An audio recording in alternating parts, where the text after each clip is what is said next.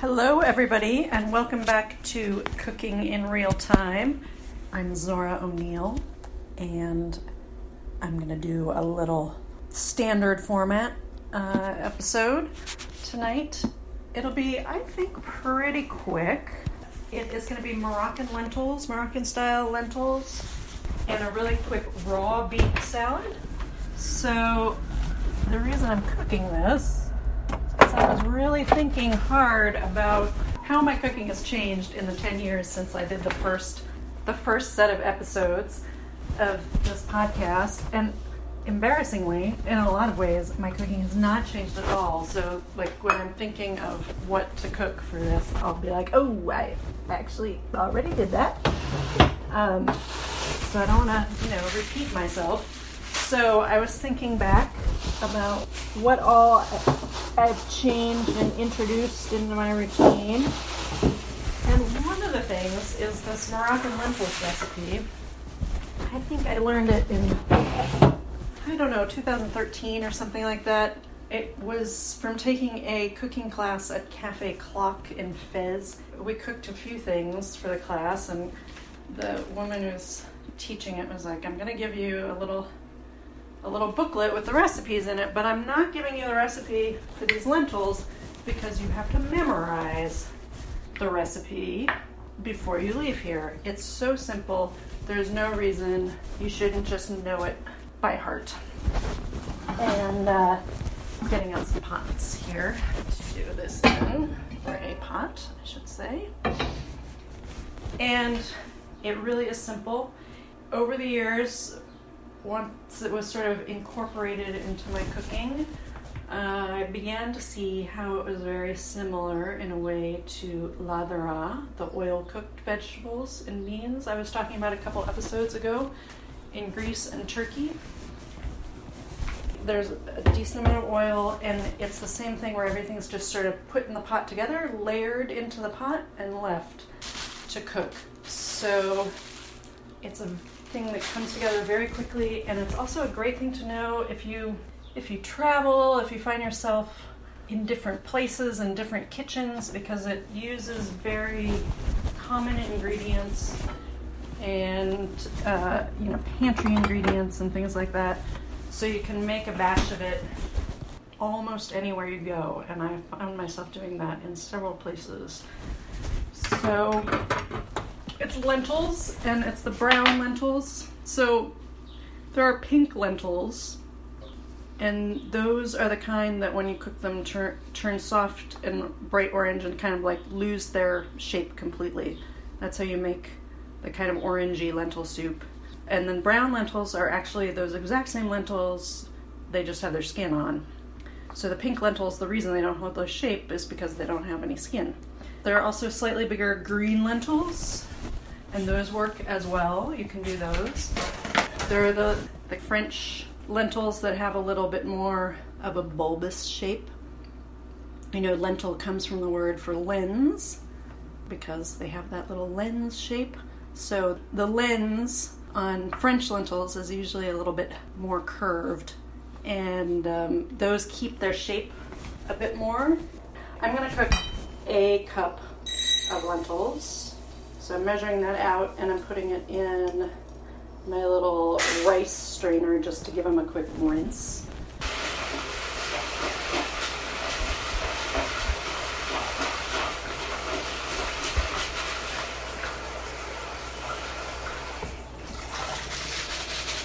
Just so there's like nothing foamy coming off or little bits of chaff or whatever. So I'm just going to set that aside while I quick prep the other stuff. And the other stuff is a small onion. And that gets chopped up pretty coarsely or fine, depending. I honestly can't remember. So that's the that's the trick about this recipe, right? We are supposed to remember it. We are supposed to memorize it, and I did in the class like nailed it, went home, cooked it right away. Cooked it a lot in a couple years right after I learned it. And then there was a lag where I didn't cook it for like a year. And then I went, hmm, what all went in that? And it's so simple. I pretty well convinced myself I'm cooking the exact same recipe as I was taught. But who knows? Who knows? I actually went back to Morocco last year and stopped by a Cafe Clock and took a baking class with somebody else. And I was like, "Oh, by the way, that lentil recipe you guys teach. Tell me tell me what it is so I can double check." And the guy told me it was not my same teacher, like I said. The guy told me a completely different recipe. It was hilarious. He's like, "Well, lentils, let's see. What I would do is and I was like, oh, okay, I need to go back to the source. But I think this is basically it. I'm just doing it in kind of, I don't know, quarter inch squares, chunks. Just think about what you'd want in a spoon. You don't want big pieces that would take over a whole spoonful of lentils. This turns out something like it's not a soup, it's not dry. In Morocco, it's often served as a little appetizer, just on a plate by itself. And it's, it's not in a bowl. It's like thick enough, just thick enough that it'll kind of stay in place on a plate. And you usually get some nice soft bread to go with it.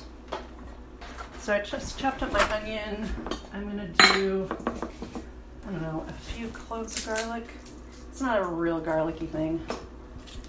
Or I don't remember it being that when I was taught it. So now I usually do, well, right now I'm doing three cloves of garlic. You could do more. And if you don't have, if you happen to not have onions, for example, you could just use garlic and just use a bit more garlic. I've definitely made it that that way in the past. I said before, there's sort of an allium continuum. You just want some in some form. Whatever you happen to have will usually work out just fine. So I'm just giving those a quick coarse chop. I would say in general, Moroccan food does chop things a little more finely than I personally tend to do. Whenever I've seen people cooking, they're a bit more precise, a bit more dainty than I would normally be. So keep that in mind, depending how much you want to. I mean, there's rustic and home style, but there's also sort of a general preference for how you want how intact you want your ingredients to be in whatever you're making. And I would say the preference in this dish Morocco is for things to be pretty fine so you can't tell them apart. So we've got onions, garlic.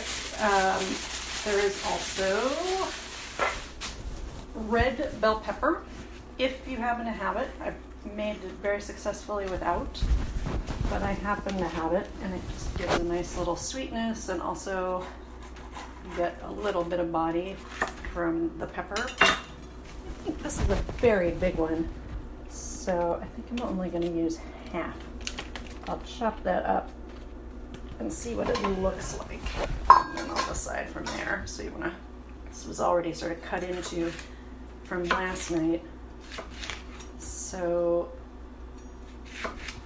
most of the seeds were already knocked out of it. I just knocked some out and now I'm chopping it. I've cut it into sort of half inch strips and then I'm going to cut it crosswise in smaller pieces. Again, think about kind of what what you would want in a spoonful.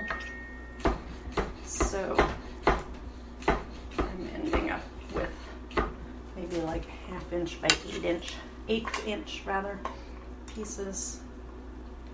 Maybe I could should have cut the strips a little narrower. This one is skinnier, so this is more quarter inch by quarter inch cubes.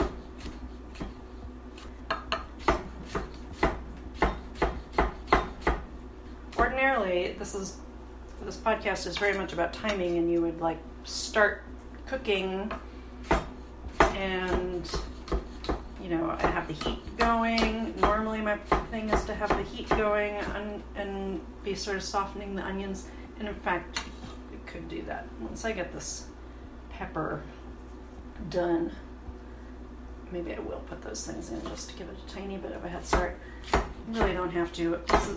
honestly, it would be more about clearing off the cutting board in this case, getting stuff out of the way than doing any necessary pre-cooking. But all right, that's half a pepper. Just gonna do a tiny bit more.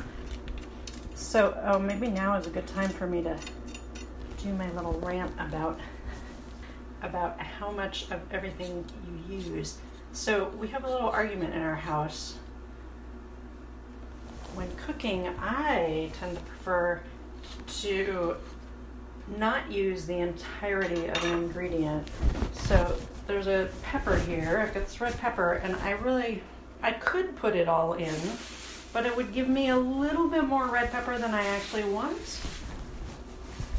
So I'm not going to put it all in, and I'm going to hold back this little shrimpy bit of red pepper.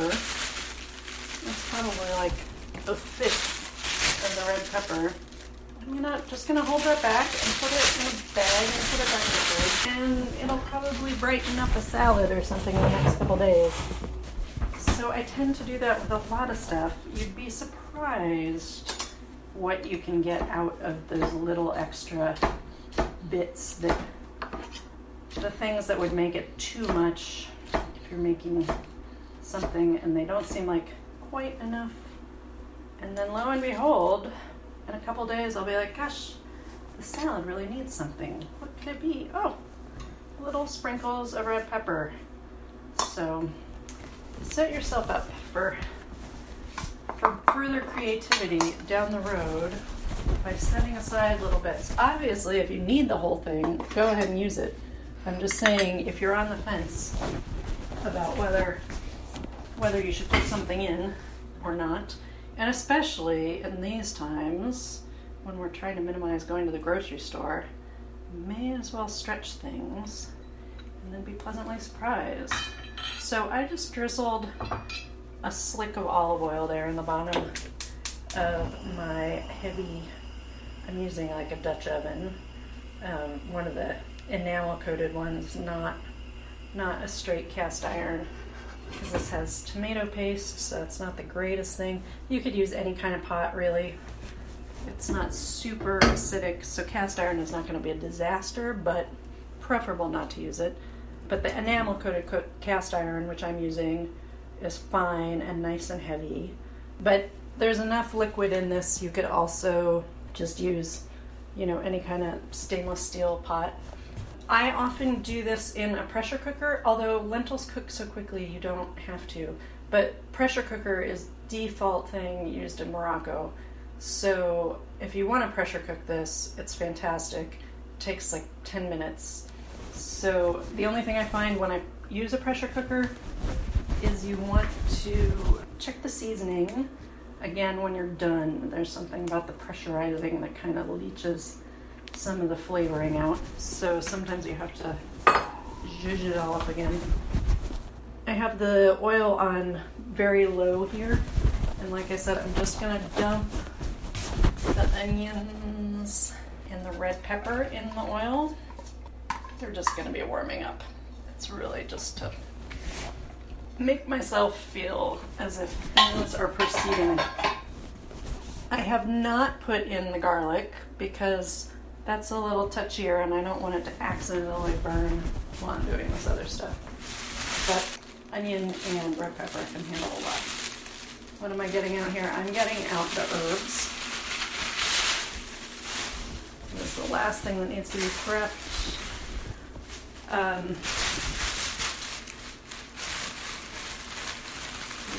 we need parsley and cilantro remember when I was on this trip to Morocco, one of the people I was with was like, "Do you use cilantro in Morocco, Zora?" And I was like, "I don't think so." And then the very next day, we went to this cooking class, and they were like, "Yeah, the basic thing is cilantro and parsley." And I guess because I, I don't know, I don't know what I was thinking. I never think of things having a really strong, pronounced cilantro flavor. So, oh, and maybe we won't have a pronounced cilantro flavor tonight because we have none. Oh no, here's a tiny bit. Okay, here's a tiny bit. Anyway, now, of course, since that minorly embarrassing moment when I thought I knew what I was talking about and totally didn't, since then, of course, I've noticed, you know, loads of Moroccan recipes call for cilantro, but it's almost always cilantro and parsley together. So, and very, uh, that's if you go to the market, it's sold that way too. You know, person selling parsley also sells cilantro. It's sort of the way parsley and dill are the default things in Greece. I've also I have made this in the past with only parsley and it's fine. Parsley has the advantage of lasting a lot longer in the fridge. And in our case it also has the advantage of growing on our roof. I out of habit just bought some at the store, totally forgetting that it was suddenly busted out. So, so I have some roof parsley and some store parsley, and the roof parsley is pretty intense. So I'm not using quite as much as I ordinarily would. You want a pretty hefty mound of herbs. In the end, you're gonna want, I would say, like a cup and a half of chopped herbs. Again, this is where it ends up seeming quite a lot like the ladera, the green beans we made, which are very much have that chopped herb mound on the top when you cook them. Um, so I'm starting to chop. Where this differs from ladera, if I were making ladera, I would stop chopping just about right now. Yeah, I would have stopped chopping several chops ago and been like, that's fine, roast. I did that in this cooking class in Fez, and the woman was like, What? Keep chopping? Like, what kind of savage are you? How would you, why would you want to stop chopping there? So I'm chopping and chopping. Maybe you want, in the end, you want like a, it's really chopped down finally. Okay. So what was I saying? Two pretty big handfuls of fresh herbs. And in the end, like I said, probably that would probably fit in a cup, in a measuring cup, one cup measuring cup. Keep going, keep going. So I think, like I said, there's a tendency in Morocco for things to be chopped a little more finely than lazy me would like. And I think the benefit of this is, as with ladera, you get a, a lot of liquid out of herbs, and it makes a kind of sauce without you having to do anything. And the preference in Morocco is for the herbs to almost dissolve. This is aided by things being cooked in a pressure cooker, which will just blitz things soft if you're not careful. So, I think this dish is the thing that, like, chopped herbs more finely in my entire life for this dish and this dish only. I just saw some coarse ones at the top. That's why I snuck in. One more, one more chop. Okay. Oh, so elegant. So elegant. I never do this. I can hear over there. I can hear the onion starting to sizzle, so this is coming together just in time.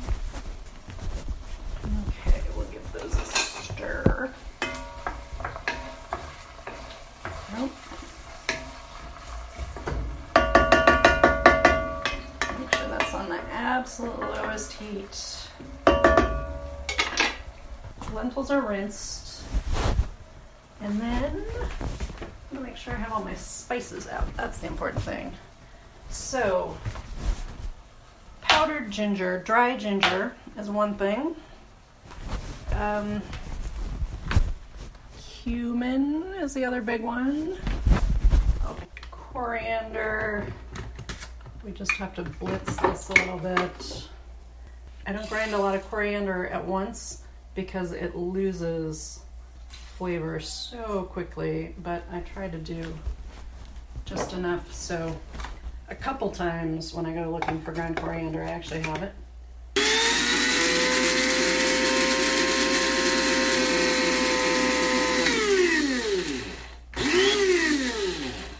Okay, there we go. Mm, it smells so much better than you buy ground coriander at the store. It's like wood shavings. It's totally useless. So, and usually I'm like, whatever, dried, fresh, blah, blah, blah, just use more. But coriander, especially, has got nothing going on. So, we've got some ground coriander. What did I start with? The ginger. Ginger, coriander, cumin, turmeric, salt and pepper, and oh, and some chili of some kind. You want some red chili. Um, Moroccans use just straight paprika often, so it's a really mild chili. If you're going to use paprika, you could use the smoked Spanish kind, but it would be a very different tasting dish. So that's not the standard at all. I thought we had some mild paprika. Anyway, I have something here that's labeled Indian red chili powder, so we'll use that. And I think we're ready to roll. Put everything in the pot. Okay, I just dipped my garlic into the pot here. Now I'm putting my lentils in on top here. No need to stir. Again, think of this in light of the ladera episode. You're, you're just layering things into the pot. So, onions, garlic, red pepper, lentils over that. Then you want a little bit of tomato paste. You could also, if it's tomato season, you could use a regular small tomato chopped up. But that's not, well, I've got this can of tomato paste and I'm just using eh, like a generous tablespoon. Yeah, it's not a super tomatoey dish. So there's that. And then we put in our spices. And I feel like I mentioned this in an episode a little while ago about learning in Morocco, and my father learned the same thing. It's so cool. Like decades later, this continuity in cooking styles that you lay the the spices in in little piles so you can keep track of what you've put in. And the cool thing about doing that is also helps you remember what to put in because you have this visual, this image of all the different colors. And that's my father, like decades, decades after living in Morocco, was still like, yes, for a tagine, there's dark brown, light brown, and then yellow from the turmeric. And so I'm doing the turmeric. We've got cumin, coriander, turmeric, and ginger. So it's like three shades of brown. Very, very pale yellow brown for the ginger. Sort of medium brown for the coriander. Dark brown for the cumin. And then the yellow turmeric. And we want some very generous salt. And I'm just going to grind the pepper in there last. Oh yeah, and we want a little bit of red chili pepper. And I kind of remember this stuff being hot, so I'm only doing a tiny bit. Okay, uh, black pepper, that was the last thing. Right, right, where'd it go? Here.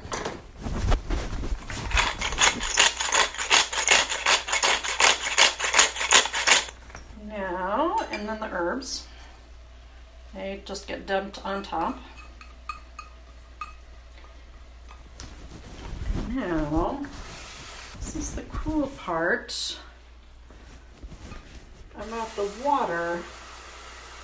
I think I mentioned this in the very first quarantine episode I did about putting water in according to knuckle depths.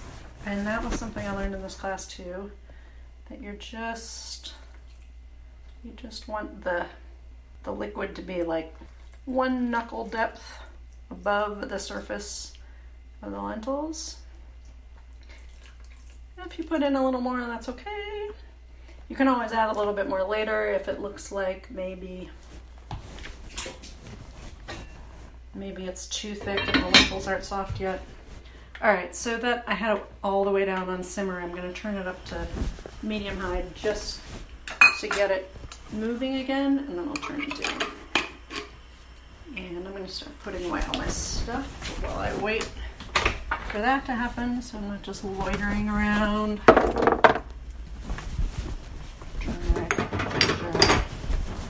This is when I make sure I put everything in that I meant to put in. Cumin, coriander.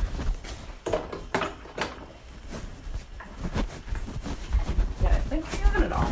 Anyway, so that's that's it. That's the lentils. They cook for about 20 minutes, 25 minutes. Well, depends. Really depends on the lentils themselves and how old they are and all that usual stuff. Usual variables with beans. You know, what type they are. So the goal, of course, is to get them soft, but without turning totally to mush, which I often overshoot, and I do end up with slightly mushy lentils. Find you do that too, and you don't really like mushy lentils, then go with those French lentils, the the little green ones, the little caviar lentils, or the du Puy, or however you pronounce it, dark green ones, because they do hold their shape a little bit better and give you some more some more leeway. Although they usually cost a lot more too. Alright, how we're doing.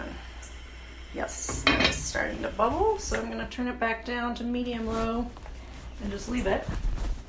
Then clean off my cutting board. So the other thing I'm gonna make here is another thing, or general category of thing that I just started cooking relatively recently, which is just raw beet salads. Which I know that sounds like really hardcore. I didn't think it was possible, honestly. I mean, I don't know what kind of strange mental block I had, but it didn't seem possible to eat a raw beef. I guess just lack of imagination, fear of raw foods type people. I don't know. But as a change of pace on beet salads, it's totally exciting and I find very satisfying. I think what I'm going to do is uh, just the beets, raw beets, and a little dressing, maybe a little parsley, tiny bit of spices to kind of match the the Moroccan vibe, but you don't need to get too themy or anything. What we do most often with raw beets, I would say, is a green salad like lettuce, beets, and a little bit of feta, and then that vinaigrette dressing I always make that was back in mentioned in several previous episodes, probably. So, this, since we don't have any lettuce, oh, you know what we do have though? We have arugula growing up on the roof, so I might run up get some of that to add to this, but later.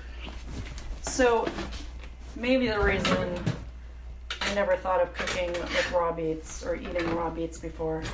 I just didn't have the tools, or I didn't think I had the tools to deal with it. Grating a raw beet is a little bit of a hassle and a huge, huge mess.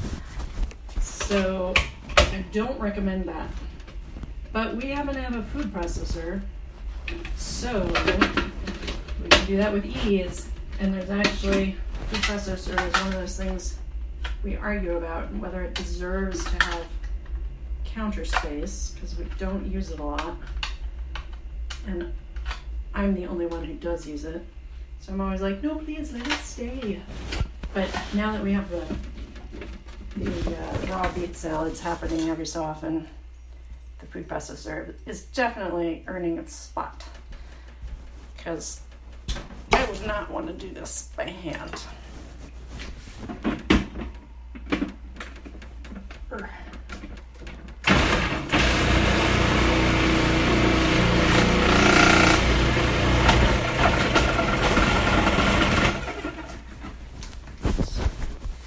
So what I'm gonna do, these guys, last week sometime I made a recipe from a Turkish cookbook for a beet salad that was really delicious. That was beets and a little like honey vinegar dressing and little cubes of white cheese and parsley and olives. Which honestly, all those things seem kind of in keeping with Moroccan stuff as well. I don't want to have exactly what we had last week. So, and I ate all the olives, so we're not going to have that part. But I think the rough idea of the dressing and the little bits of white cheese, because it's nice to have the cheese with the lentils, it all flows together. So we'll do basically that. Rinsing off the beet stuff here right away because if it dries out and it on onto the food processor, makes the whole thing a lot more annoying than it has to be. So I'm just dumping the beets straight in the bowl. This is one beet, by the way, and it is humongous. I mean, it doesn't seem like it's a huge beet, but once you grate it, it seems like tons. So it's for two people. We usually actually will grate one beet for the two of us for a salad, and then we usually end up setting aside a little half portion for somebody to have the next day for lunch, or to add to another salad or something like that. The nice thing about it being just this hardcore root vegetable is it can it can sit in the dressing overnight and actually just gets better. So I want to make a little little dressing for this, which is just going to be a clove of garlic. Crunch that up there. And I'm going to put that through our through our garlic press. Oh, that was an interesting thing about the Turkish recipe actually was it was like you can roast the beets, you can boil them, or you can eat them raw. And I was like, great, I'll eat them raw because I don't feel like cooking them. But it included for the raw garlic, it had you boil it a little bit.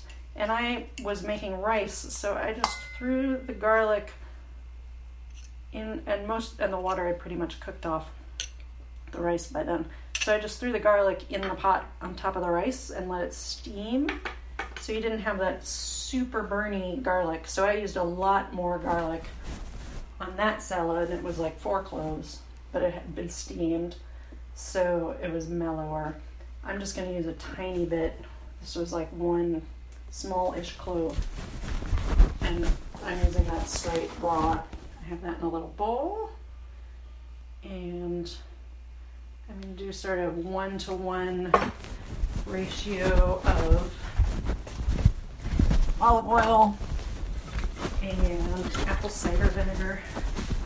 You could use red wine vinegar, but I think, as I've said before, it's kind of nice to switch up the vinegars a little bit so everything doesn't end up tasting exactly the same. And a little lemon. I had half a lemon. There we go. Oh, I see him. I see him there hiding. Okay just because I happen to have the lemon. Give that a squeeze, but you can use just vinegar also. And then honey. Honey isn't necessary, I wouldn't say. I very successfully made beet salad without any honey. But since that one Turkish recipe was so good.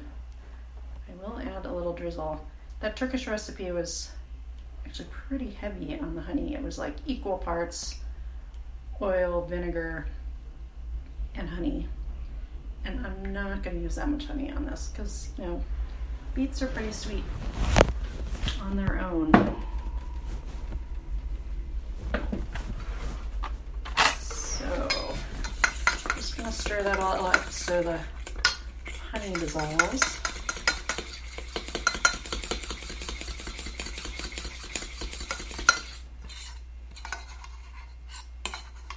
And and scoop out, scoop out that lemon seed. That's right there. All right, and that can just get tipped right over, right over the beets. It's not like a lettuce salad where you want to wait until the last minute to dress it because the lettuce will wilt. You actually want to subdue the beet tiny bit. Oh, how did I get another lemon seed in there? That was more trouble than it was worth. Jeez. And put a little salt in there before I forget. Okay. And then what else do we want to put in here? Oh, I said the little bits of cheese. This is optional, totally optional. Like I said, feta is great. Um, and it just gives, it's like a nice, a nice textural contrast with the beets. And color-wise, it's kind of cool to have something white that then, of course, turns bright pink when you stir it up. So this cheese I have, I'm not using feta. I have this Syrian Syrian cheese, which is basically like mozzarella, not fresh mozzarella, but you know, more like more like packaged mozzarella that you would get at the supermarket. Although this tastes a little fresher than that, a little less processed but it's nice because it cuts up into cubes pretty easily. It has a certain, it's one of those firm cheeses that has a little bit of a squeakiness to it, which is always entertaining. And I just did three little slices. Honestly, I probably only wanted about two slices, but I kind of wanted a little extra to nibble on. Hard to resist eating out. Mm, I can smell the lentils. They're developing nicely behind me. When I'm done chopping this cheese, I'll go stir them and make sure they're okay.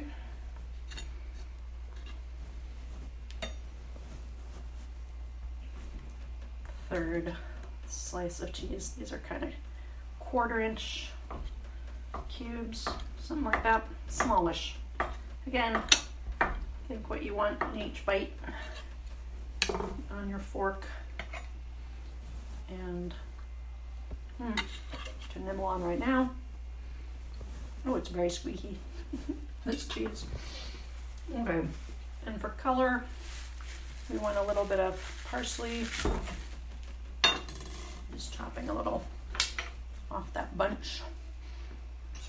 And I'll spare you the real time trip to the roof for arugula, but trust me, it's there. It's happening. Hmm. I'm looking back at the lentils in there, being very, um, very steamy. Turning the flame down quite a bit lower yeah, you can hear that they're bubbling a little faster than I'd like. I mean, it's not so bad. It just, you run the risk of the water boiling away and things scorching. So I prefer to have them cook slightly more slowly while I'm doing this other stuff so it doesn't get away from me. All right, a handful of parsley on top of the beet salad and do Want any little herbs with that? Um, spices. You know what? This is, I just noticed we have some za'atar. Za'atar is Lebanese. And Morocco is all the way at the other end of the Mediterranean. But I'm gonna go ahead and do it. But I just don't want you thinking that I'm like, hey, it's a Middle Eastern meal. It all goes together. Um, very different cooking traditions, Morocco and Lebanon. But za'atar is very tasty, and I think it'll be great on the salad.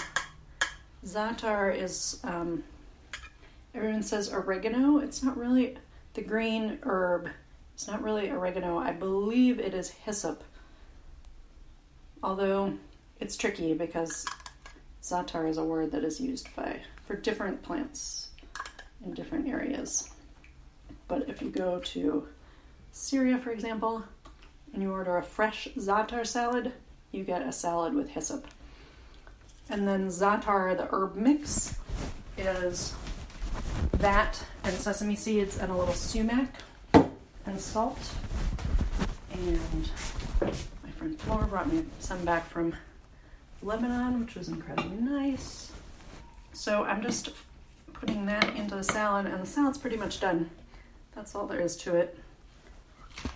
Which means we're really chumping on the last little bit of beet that didn't didn't go through the food processor. It means we're really just waiting on these lentils. And they're probably they taste about 10 minutes off from being finished. So now is just, you know, when I will clean up the kitchen. Anyway, I'm going to let you go. Enjoy your lentils, enjoy your beet salad, and um, I'll be back. I'll be back next week. Lord willing, and the creek don't rise. Take care of yourselves. Look for recipes on the website, cookinginrealtime.com, as usual. And as usual, also, if you have any questions or suggestions or complaints, drop me a note. Happy cooking, everyone. Take care of yourselves. Be safe.